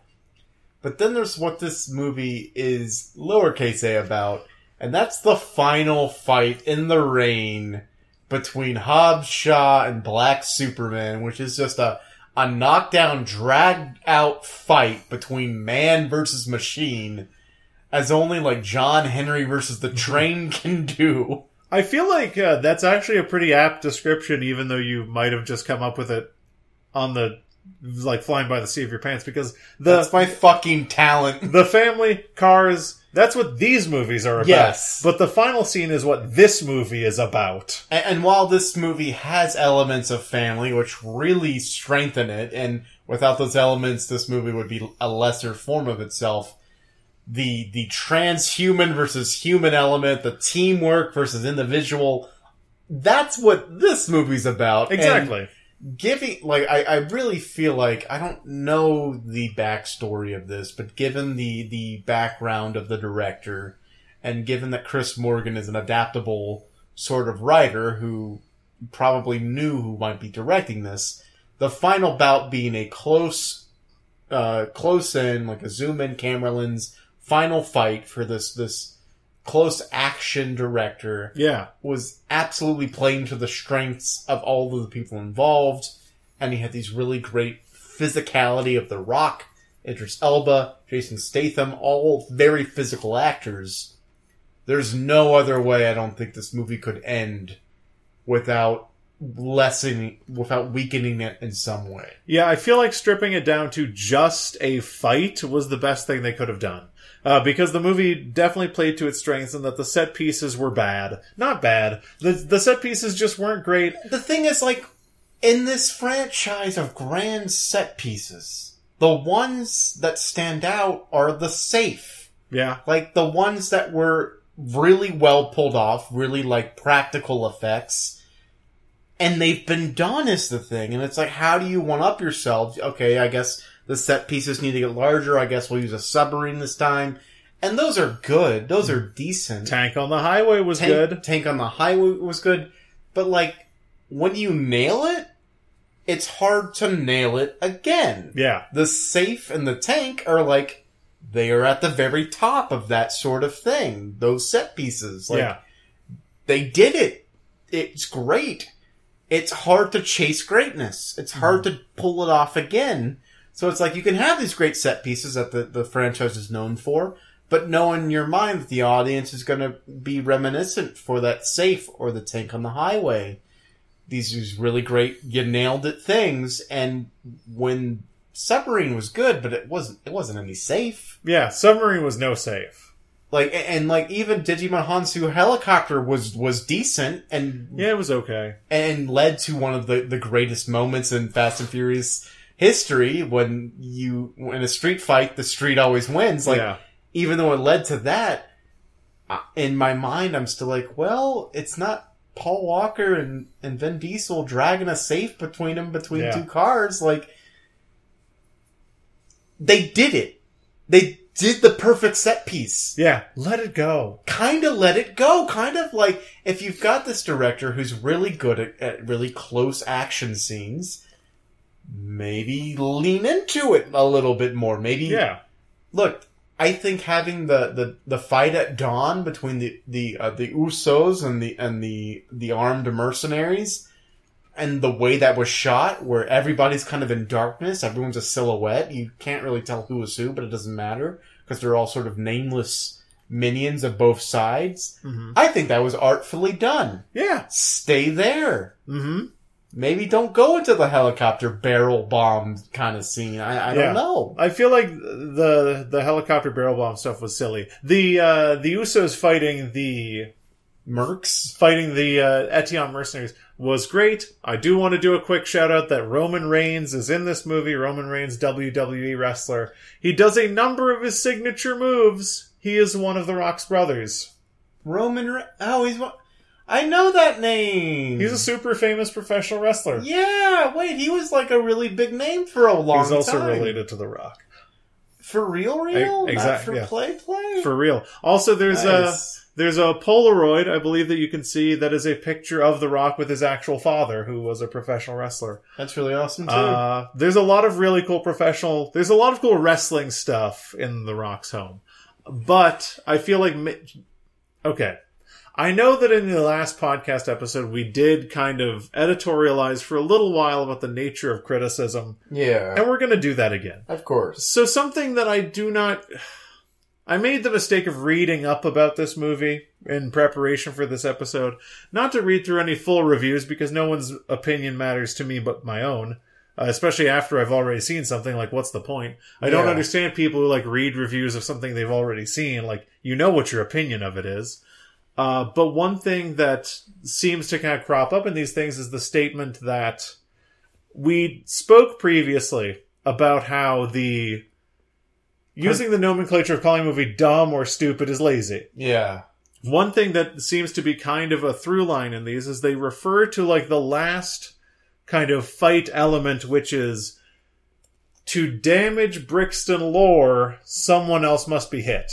Yeah, Someone must be hit so they can hit him. exactly. And and they That's pretty smart. a fair number of the criticisms that I read uh, call that nonsensical, and the, they play it off as as like a stupid choice to have an easy way to defeat a villain.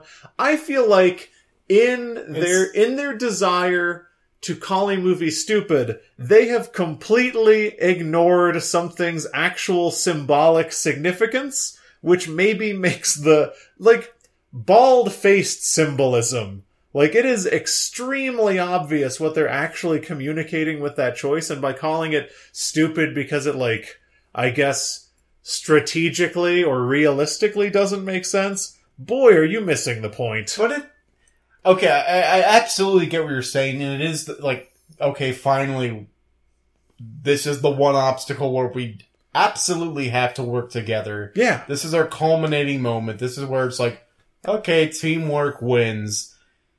At the same time, however, it literally makes sense because we as the audience know that his little contact lenses, uh, they're not actually, his brain, his, his Yeah. robot brain can detect threats, but it show like it is shown in the movie that it's one thread at a time. It's not Spidey sense. It's Yeah, it's what he's looking at. It's visual input. And so he's looking at his target usually, whoever hit him last. hmm And so he hits them, and so whoever's not getting hit, that's two on one fighting. That that is Yeah. that is. Uh, I mean, that makes sense. That's not dumb. And also, further point, I'm kind of getting a little upset at this point. Be upset at the critiques, not me. No, no, I'm being upset at the critiques. The movie demonstrates that Idris Elba's character, Brixton Lore, is perfect. He can do everything. He is literally the bicentennial man. He he is perfection. Mhm. This is literally, literally the only way to defeat him. Yeah. And, and the thing is, like, the And the movie painstakingly demonstrates this. what I don't what I don't like about these criticisms is twofold. Number one, the the stating that it doesn't make sense like strategically or whatever because you can't like you've demonstrated any amount of abstract thought can be applied to something like this and and find a reason that it is like strategically sound because anything in a movie can be strategically sound Yeah. because whatever that's the uh, that's a pointless like cinema sins kind of thing to comment on. But also like none of the critiques of this actually speak to the like underlying text of it which is these characters are finally coming together in the final moments in the last way to actually defeat this guy which is be willing to do something that they had not in the movie been willing to do whatsoever, which is the definition of teamwork, which is taking one for the team. It is the ability to be hurt so that you can achieve a greater goal. That's them actually like coalescing into a team. And that is the only time in the entire movie they've done it. And it's out of necessity, but it's like the perfect like thesis statement for this movie ends on the definition of teamwork, which is sacrificing yourself for a common good. And no criticism that I saw actually addresses that as being the underlying thing. They're like, oh, this is a stupid thing that they just put in the movie to like look cool. I'm like, it's in the, they say it. They say, you've gotta get hit so I can hit him. Yeah. I think that when people want to call a movie stupid, they do, in the vernacular we discussed, shut their brain off in that they actually stop looking at things critically. And actually, if you looked at something critically for a second, you'd see that there's not a ton of depth, but there's more than you allowed yourself to see. I, I mean, like, at the end of the day, even, like, Robocop is a commentary on policing. Like, all of the good action movies that we like are a commentary on something. It's almost like there are no, I mean, there are. There are few dumb writers who are out there just to make a quick buck and make no commentary on anything. Like, writing is commentating. It, you can't write something without commenting on something else. It, it, it is, and everything that people write have layers. Chris Morgan has been with this franchise forever. It's hard It's to, not like he's going to phone it in just because this is a spinoff. it's hard to write for that long without making some kind of art. yeah. You've, you've got to have something in it. And, and uh, look, it, it's this. I'm not saying this movie has more depth than like I don't know, Crime and Punishment. I'm just saying there are layers. They may be shallow, like they may not take a lot of exploring because characters, like I said, do kind of summarize the value for other characters, and family is the go-to theme for a lot of these movies, and you just look for those elements. Yeah. But we found layers and transhumanism and modernity versus the future. We we found elements that are not spelled out for us. Nothing about Idris Elba screams transhumanism. Like he's not like, well, he he he does embody sort of like I'm better than you because I have these augmentations, and he does at one point say, "This is where you earn your upgrades, boys." Yeah. He So also, maybe it is- He also literally restates in somewhat more simplified language, uh, pretty widespread, like, transhumanist philosophies about the worth of a human body and, like, what is consciousness. But if you didn't allow yourself to pick up on those things, Yeah, if you just shut your brain off, you're like, oh, this guy really likes being, uh, you know, uh, augmented, even though there are multiple scenes of him being worked on where Yeah. he's showing physical pain that it's like he probably regrets that. Hey, on this episode of Cinema Sins, we're going to explore why Brixton Lore endures pain, even though, like, it's not that great being a robot. Why doesn't he just say no? Eh. Idris Elba doesn't look cool in this scene. That's a sin. That's a sin. Doesn't look cool always being tortured and psychologically manipulated. oh, uh, well, Vanessa Kirby isn't my girlfriend in this scene. Oh, uh, uh, the that's a Cinema. Sins. Oh, Cinema Sin. Look, I hate Cinema Sins. Let's never say their name again. Great. So that's enough conversation about critique. I feel. I did see a headline by a once great website that I used to like. I'm not going to name it because they've really fallen from grace ever since they got bought by a different company. But the headline simply read, Why isn't Hobbs and Shaw more fun? And the answer to that question is maybe because it's a more serious movie than you approached it. Yeah. Maybe it's because you turned your brain off, found something that you needed to think about, and immediately classified not as like something to think about, but just not fun. Yeah. Maybe it's because you're looking for an easy movie to write about, and this movie proved a little more challenging than you wanted. And rather than rise to the challenge, you went into summer mode and you're like, no movie that comes out in August is worth thinking about. I'm going to go write a stupid headline, phone it in, and then go back to sipping my writer martinis. Which is a shame because Hobbs and Shaw is a fantastically easy movie to write about. It it gives it gives it all to you. yes. It the barrier to entry is disturbingly low. Uh, but People So- wanted it to be lower because, like, oh, this is Fast and the Furious. It's like when we started this whole exercise, we thought, huh, wouldn't it be funny if we watched all these Fast and the Furious wouldn't it be movies? funny if we watched all these dumb movies? And then what we found was, oh shit, there's there's stuff to think about. These these movies are together as a unit are good. yeah, There are individual movies that are worse or better than other movies. But Fast Five is a masterpiece, and I will die on that hill. Uh, that is totally fair. Uh, yeah, I I think the only thing that's really left to talk about that's really substantive about my feelings on the movie is the very end.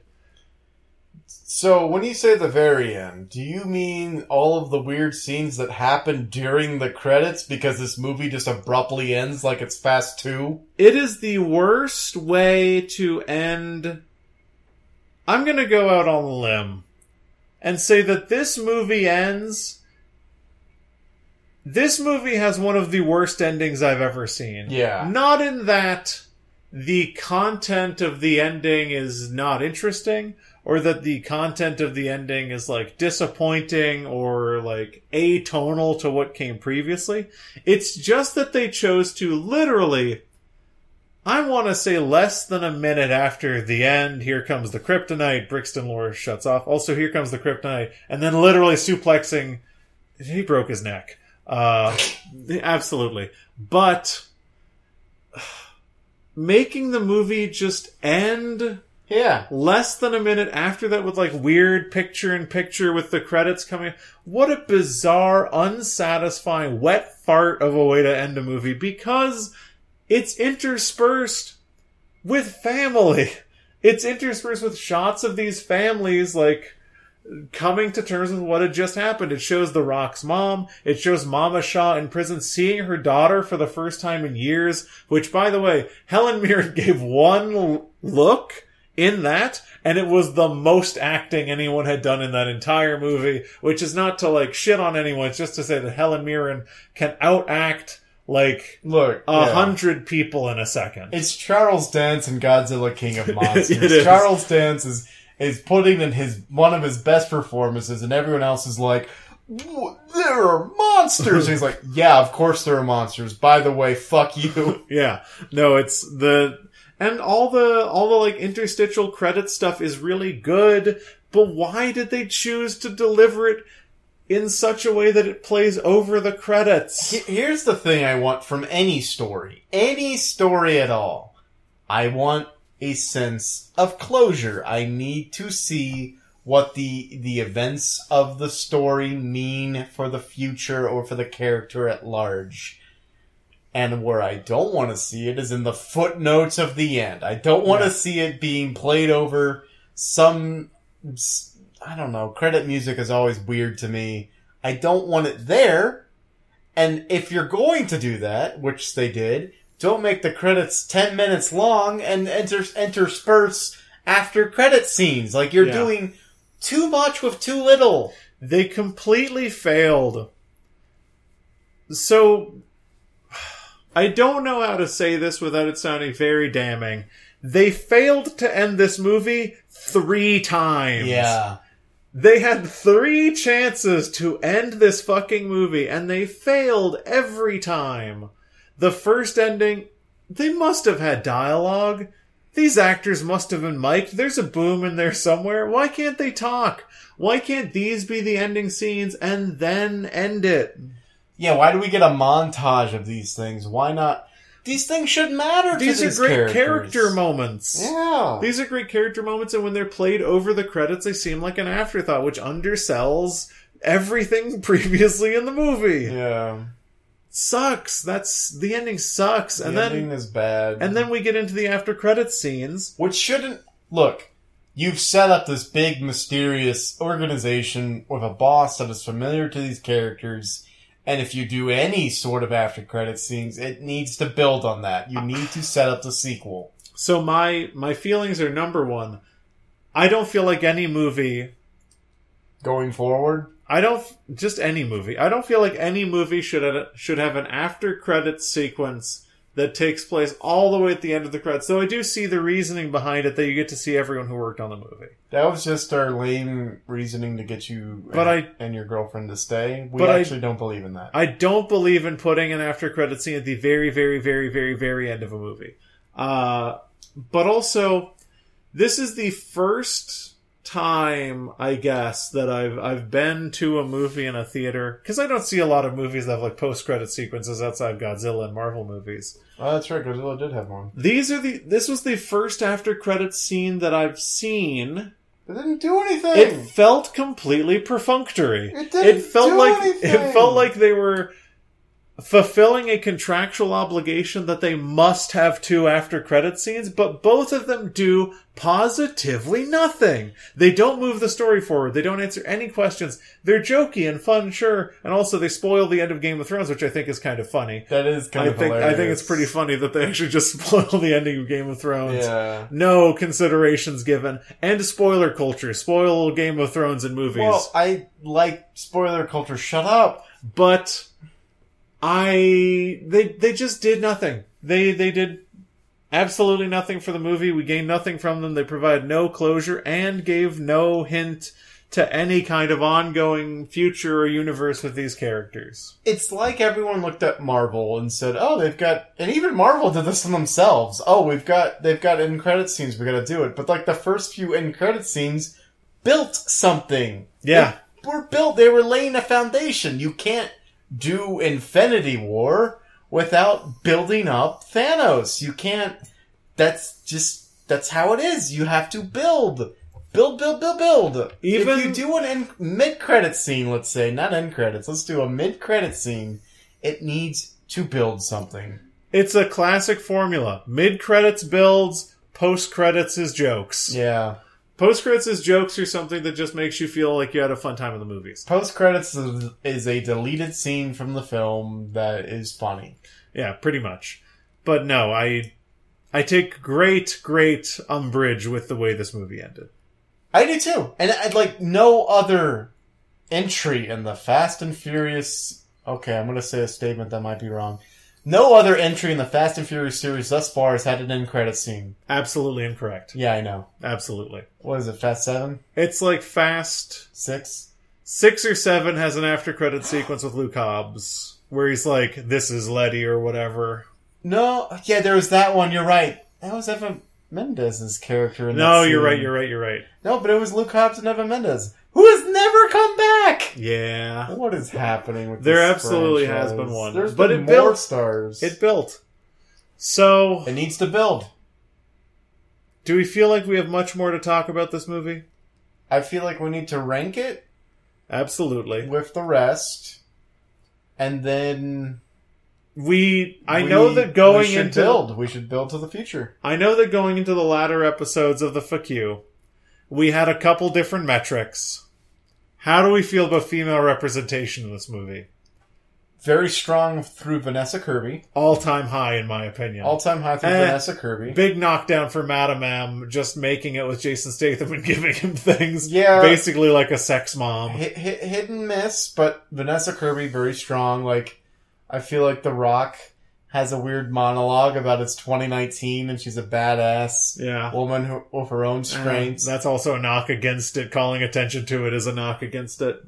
and she's also like right next. she's present in the scene when he says that, but she's like conveniently asleep and doesn't wake up hearing her own name. And then there's also that weird moment where he's like, if she wants to climb this mountain Oh yeah. okay. again and again, Definitely over and knock. over. So Vanessa Kirby, all the things she does, positive. Mhm. But then things like Vanessa, not Vanessa, that's, that's the name you just said. The things like Madame M, and then how The Rock talks about Vanessa, Kirby's character Hattie. But then Dame Shaw is very strong. very strong. And then Mama, Mama Rock, Mama, Mama, Mama Rock Hobbs, is strong and good too. very strong, and the matriarch of that family. hmm So I'm gonna give it, Because I know that we've called it problematic, very problematic. I'm gonna give it a B. A B for a B for it's not perfect, but there are still problems. That's not two contradictory statements, Yeah. but that's how it is. It's not perfect, but there are still problems. I'm going to call it. I know that we've called it problematic, very problematic, problematic with a capital R. I think we said once. Uh, also, this bears uh, mention because I don't think there's going to be another place for us to mention it. Uh, there is a butt scene in this movie. There's butts. It's in the nightclub. There's oh, butts. Jamie, There's butts. Jamie leaned over at that moment, and even though we were in an Alamo Drafthouse, she said, "Well, I guess this is a Fast and Furious movie now." That's fair. All right, so downgraded B minus. Not perfect, but with problems. But with problems. But with problems. But problems. I'm going to give it not a problematic. I'm actually going to give it a new rating for I 2019. mean, I already gave one, yeah. I'm going to give it a problem. So it's the word problem with a question mark Yeah. because I'm not sure if it's a problem, but we'll see. Like, it tries to toe the line with the prince. Like, the principal characters, I think they nailed it. As in, uh, Hattie is a principal character and she is very well done. But then everything around the principal characters is a problem. Everything around them is a problem. I would like to say other things. Corona count, we are up by one. We are up by one. Just for everyone keeping track going into Fast 9, just keep my Fast 9, Fast 10, directed by Justin Lin, who directed Fast 5. Excited for that. Very excited. Look, we have laid out in a previous episode our plans for this franchise, and I just hope Chris Morgan and Justin Lin get on board. Fast 9, go to space. Fast 10, go to hell. Highway to that's, hell. That's all I want. Fast 9, go to space. I don't care what the plot is. Fast 10, go to hell. Get Han and, and, and Gazelle's, that's not her name, Giselle? Giselle. Giselle's souls back and resurrect them as only the Fast and Furious could. And then Fast 11, Thanos. yes, please. Uh, by the way, Fast and Furious 10 is going to be called Fast and Furious X Highway to Hell. Yeah, please. Roman X. numeral. Roman, Ro- yeah, Roman, Roman, Reigns, Pearce. Roman Pearce, numeral Roman Reigns, Roman Pearce at, to X. X. Uh, were there any other things that we baked into our, our ratings for these movies? Street races, none. There were none. There were no street races, but No. it's Fast and Furious presents. These characters do not street race. I will. Okay, so f- new metric. I guess I don't know. New thing I want to force into this the, the the ending of this episode. This was the first spinoff, Yes. and I felt maybe that this first spinoff wanted to play it a little safe, and so they didn't go as over the top as they could. Yes, it goes over the top. Yes, Chernobyl gets blown up. Yes, helicopters. Yes, there is a cyborg. But they could have done more. That's space, baby. and maybe it's like Chris, or I don't know, the the, the powers that be want to rein it in just a little bit and keep the craziness maybe for the Fast and Furious mainline. But for the first spin-off, was this Fast and Furious enough? Was it enough? I'd say so. I actually feel like this movie's pretty fucking crazy. All right. Uh, and I'd say as spin-offs go, we'll talk about how I feel about it in relation to the other movies, but I liked it. Okay. So here's a new ranking. A new ranking. So this is this one's going to be. Hope you're writing these down. Uh, so this is going to be Fast and Furious movies that Tyrese Gibson is the most upset about. This one comes in at a big ol' number one. Oh, is he upset because he's not in it? Uh, yes, he's upset that he's not in it. He posts like mean things to Instagram about Tyrese hates this movie. Yeah, there's bad blood between Tyrese and the existence of Hobbs and Shaw. That's interesting. I really look. Part of me wishes that this was filmed concurrently with the next edition, so that They wouldn't have had to push it back. they wouldn't have yeah. had to push it back. And honestly, that's probably how they should have done it. But that means a lesser role for Hobbs and Shaw in the ninth movie, which kind of absolutely could happen. We're at we're up to like ten members of the Fast and Familia, even though they killed a couple off. on. Uh, so here's the thing that we're looking at. Hobbs and Shaw is the bumper crop of the Fast and Furious because we've got another one next year. It's next year. It's next year. okay, so it's not too far in the future. Uh, or maybe it's in the future. I don't know. Uh, it's It the- did start filming, but then and then Joe Watts got injured, and so now it's kind of on hiatus. Maybe it's a few years away. I don't know. But what I do know is we have to do one thing before this episode ends, and we have to rank all.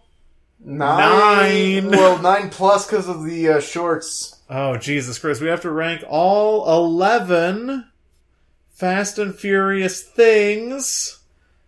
Oh, boy. Luckily, I saved my previous ranking and I edited quickly on the fly, so I'm ready. Okay, I did not. Oh, boy. I can't find my note. You want me to stall? Uh, yes, please. My perfect Fast and the Furious movie, I would have to say, happens on a golf course. Uh, the entire movie is on a golf course, and it, they golf slowly, but then when they hop in the carts, that's where the action is. Like, it's a normal golf movie. Imagine a normal golf movie, like the one Shia LaBeouf is in, whose name I will never remember. Imagine that, but between every hole in the carts, it's a normal Fast and the Furious movie. So we're talking Nitro, we're talking street races, we're talking like drug lords, but only in between each hole, and then during the hole, it's uh, it goes back to golf movie, and like so everybody in the Fast Familia is wearing like polos and like maybe, well, I guess they just wear khakis. But with like the little golf hat that you see like Goofy wear in the Goofy cartoons where he's golfing, like with the poof on top. And then I don't know who would be the caddies. That that's the weird question, I guess. I guess Dom's caddy would be who looks up to Dom. That's the real question. You know, it's gonna be like the squire to the knight. So whoever looks up to Dom would be his caddy. And then I've got some very bad news. what's up? I seemingly deleted my list, so we're gonna fly by the seat of our pants. Well, okay. So, uh, you know, I, I like to think that uh, you go first. You know, I feel like there's a tradition on these these supplemental readings of the Fast and Furious series where you go first. Oh, really? I really feel like there's a precedent set. Oh, the joke. Yeah, I'll go first. Uh, so what do you mean the joke? I'm sorry, the totally normal thing where where I go first. Uh, there What's was the joke? there was this whole thing where we would say like, you know, since I went first last time, I'll go first. We had this whole thing. It was a year ago. Look, all I know is the comedic timing works better if I go second. Oh yeah, that's fair. We've established a pattern. So I think I'll go first this time. We'll see next year. Uh, so it's difficult, but I think okay. These Fuck. aren't numbered Yeah, I on my list. Okay, so I'm gonna have to number them off on my fingers as I go. Are you ready? Yeah. So number one, we've talked about it multiple times. I've, I actually think my list is significantly revised given time and Okay. distance from these movies. We've talked about it multiple times. I can't keep up the illusion anymore. Uh, it's no doubt number one best Fast and the Furious movie is of course Fast Five. Absolutely. Maybe one of the best action movies ever made. Fast Yeah. 5 deserves its spot at number one, and unless Fast 9 and 10 do amazing things, it will not be dethroned anytime soon. Yeah. Uh, number two, this one's difficult for me as well, uh, because I need to weigh whether or not something how iconic it is. Uh, number two, of course, is Too Fast, Too Furious. Uh, the second best film in the franchise. Set the stage for everything that we have today. Going into number three,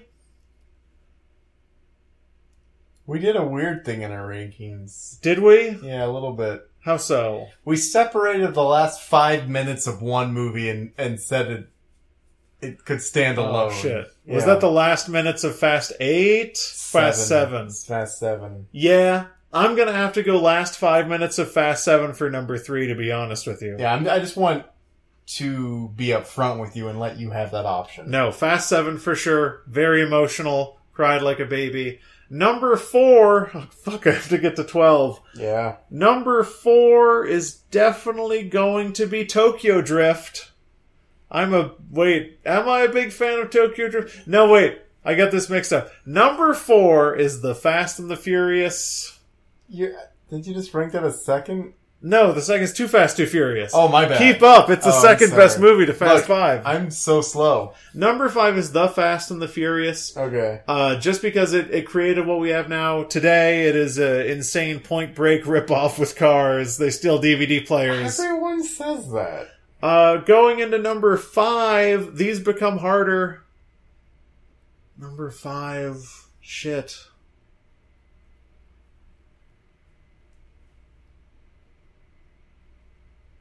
Number five, gotta be Los Bandoleros. All right, all right. The the art house film version of these films. Yeah, the art house version, directed by Vin Diesel. Number six, halfway down the list, I'm gonna give that to Hobbs and Shaw. Really, middle of the road. I feel like Hobbs and Shaw is the most thematically consistent Fast and Furious film. Yeah. I really, other than Fast Five, it really nails it. Uh, just the middle section I did not care for. Yeah, and that weakens it overall. It weakens it overall, but it's still in the top half.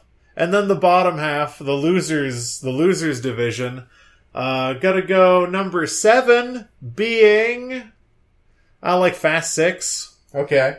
No, Tokyo Drift over Fast Six. So I'm gonna go seven Tokyo Drift. You're okay. You did you? Oh I my changed- god, your list it. is so confusing. Change okay, it. Seven's Tokyo Drift. gotcha. Eight Yeah. is Fast Six. Okay. Still got four more of these. Yeah.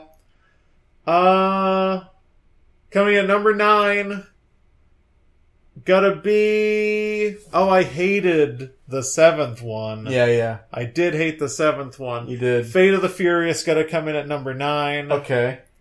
Number ten. What have I missed? Uh, there's a, Four? four is just called Fast and Furious. What the fuck was four about? I don't remember. Four is number ten. Okay.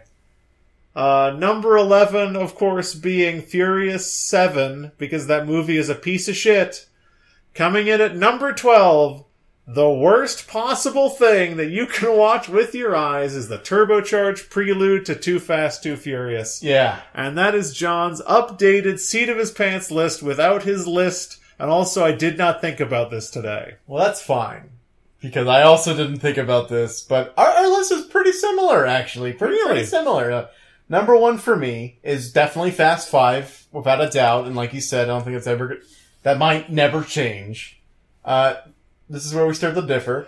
so it's really, Weird. It's Weird really- that we really- differ on this one. really just the one. Okay. Uh, number two for me, it laid the foundation for the entire series. Without this movie, there would be no series that has the pizza guy who was the director. Yeah, It the is- director might have did some creepy stuff. Look, look. Got- Number two, it laid the foundation, created Yeah. the characters. It's iconic. It's iconic. It is the Fast and the Furious. Number three is the last five minutes of Fast Seven. How are our lists are like the same, They're- except for one weird thing. Yeah, they're very similar. Probably it's going to come up in your list sometime soon, though. Here- Probably sometime soon in your list, you're going to tell me how thing, many uh, Fast and we, we differ here. For number four, I put Fate of the Furious. I feel like Really, you liked Fate that much? I like the direction where it's going. I like the the introducing the villain and not killing them off, Yeah. so that the pl- we have something to build to. Mhm. And I feel like Fate did a lot of good things for Dom's character, tied up a lot of loose ends by killing off people. Yeah. And you know, Good choices. I just I'm very optimistic for Fast Nine. Uh, number five is actually Hobbs and Shaw. Oh, so you're slightly well. I guess if you if you transposed it down by like one, maybe Because I actually- feel like Hobbs and Shaw is one of the more consistent ones, and I feel like as a spin-off, it's very middle of the road. Mhm. And I didn't realize it was 12, so I put it in the middle of what I thought was the number. okay. And so Hobbs and Shaw's in the middle. Number six is Tokyo Drift, hmm because it's like my, I don't know, 10th favorite anime that Yeah. I've ever watched. Yeah, it's like uh, what's the one about the uh, Azumanga Daioh? Yeah, sure. It's like Azumanga Daioh and then and then Tokyo Drift. Yeah, sure. Yeah, Azumanga Daioh. Uh, number seventh is the art house film Los Bandoleros, which directed by Vin Diesel. You know, You can't say no to it. It's Yeah. got those those guys, those guys who talk about oil. uh, now I feel like I just sort of started listing them at this point. Okay, Uh, number eight is Fast and Furious. absolutely not. number nine, Absolutely is, is not. Fast Six. What are you talking about? Number Fast Six 10 is way better than Fast and Furious. Number ten, I named Furious Seven. Okay. I don't know if that was the name. I think that's actually the name of it. And now we get to the bottom of the barrel. I don't know if I have enough numbers. I'm just saying numbers at this point. You're at eleven and twelve. You're there. Alright, so 11 and 12. The bottom of the barrel, I have to say, number 11, did a lot for the series. Really, really put forth sort of like what was to come. They did number one, and people were like, what's next? You did Point Break? What could be next? And number 11 let us know that this was going to be a different kind of thing that was coming next. Number 11, hands down, I am serious. I will go to court and testify. Number 11 is the turbocharged pre-sequel to the Fast and Furious, whatever the fuck it's called. You are an oaf. That five minute music video really just sets the tone of how bad of the mistake that is Too Fast, Too Furious, the number 12 with 12 bullets and it still won't die. There is one good moment in that film and that is Ejecto Seato Cuz and even that is a joke. It's the butt of the jokes of the rest of the series. It is the point of this franchise that people point to and laugh. And you know what? It's not invited to my lunch table. That's a Twitter meme going around. I'm dating this. It's not invited to my lunch table. It can sit in the corner by itself. And that is Henry's absolute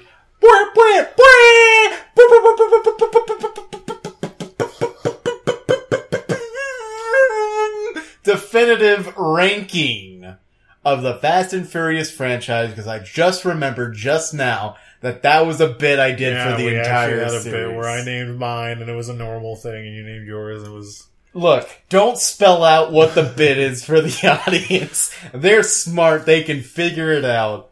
Feel bad for liking Too Fast, Too Furious. Uh, well, uh, this remains now and as always that uh, you are an obstinate lummox and a uh, hater of art. Look, at least the Lummox planted trees.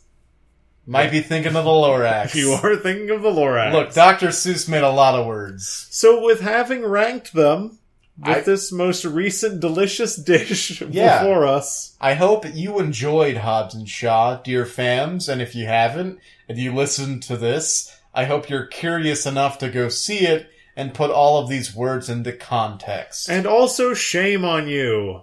for not having seen it. Exactly. Because, look, this is the best action movie we're gonna get this year. I have a distinction in movie genres. It's not a comic book based movie, so I, like, I guess Endgame is an action movie to some degree, but to me it's on a different sort of lane. This lane is only for nitro infused cars, and only one series is gonna give you that this year, and that's the Fast and Furious presents Hobbs and Shaw. And it's also the best Fast and Furious movie that's going to be released this year. That is absolutely correct. And it's way better than Mission Impossible. I haven't seen it. No one cocks their arms in Fast and Furious, though. Well, look. Maybe Henry Cavill's in the next one. I don't know. Maybe. He's a he's a Witcher now. So, with having ranked the movies, there's only one thing left to do, V. Do oh, isn't that right? And Doovie. Uh, and that's for the social media. Oh man, You guys, I'm gonna get through this so fast please. and furious. Wait, hold on. I'm going to do something that we haven't done before. what is it? Time is of the essence. Yes. We have to beat the clock. Oh my god. I am going to open this switch and I'm going to turn on the nitrous for Henry. Oh my god. I look when you first sent me to that garage to get me modded out with a nitro kit. I was excited, and then you never, you've never used it. I am so look if do it. I'm ready. This is the future of mankind. It's time to earn your upgrades, boys. and if you want to up your Jesus Christ! We built up that whole bit and you stumbled on the third fucking syllable. Holy shit. And if you want to earn your upgrades, all you have to do is send us a tweet at twitter.com at ZCPCWHJ. Because clarity is way better than a bit. And if you want to send us a longer thing that we can read really, really fast, all you have to do is send us an email at zero credits is a podcast at gmail.com. And we'll read it live on air, live on air, live on air. We're on Facebook. You can find us by searching Zero Credits Podcast. And the Facebook search bar. We sometimes post there. Uh, we're on Spotify. You can look for us in the podcast section of the Spotify playlist. Whatever. We're there. Do the thing. We're falling Oh. behind. We're falling behind Oh, quick. I need another- I have, I have to activate the second oh. nitrous tank. need They said the engine might explode if I do Oh, it, but I gotta win. I gotta. Oh. We are on Apple Podcasts. Please find us, leave us a rating and a review, and that will let us go up the charts at lightning fast speed. We are also, the only thing that actually fucking matters is that if you use word of the mouth to tell your friends, tell your wives, tell your knives, tell your husbands, tell your man, tell your, the man in your life, tell the men, tell the men, tell men, tell men, tell men about us. No, Tell no, men. he's spinning out of control. men. He's spinning out of control. His brake pads are red. The engine, it's on you fire. The be engine's on fire. I'm, dying, John. John, why would you do this to me? It's like the end of the Speed Racer. I never saw that movie. Oh God, now there's so much I've never done. Well, Henry died. No, he's okay. Oh, thank God. Well, well. Sometimes we twitch. Sometimes, indeed, we twitch. I'm dizzy. And from all of us here at the Zero Credits, hold on! No! From all of us here at Toretto's Muscle Car Club, established 2001, you ride, you fight fast and furious, we want to wish you a happy week. Here comes the kryptonite is the only line I can think of. You used that already. I know. Here comes the kryptonite.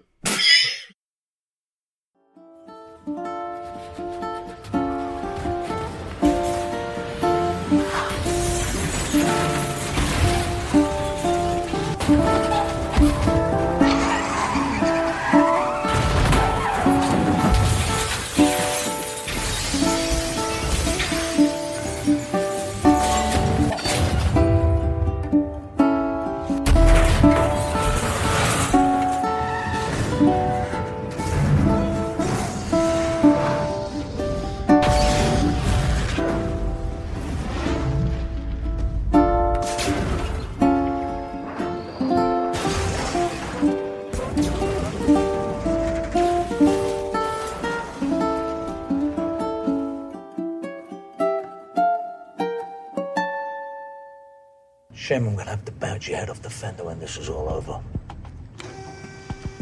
Ah, well, with all due respect, Captain, when this whole thing is over, we're gonna find a location, and I'm gonna knock your teeth so far down your throat you're gonna stick a toothbrush right up your ass to brush them.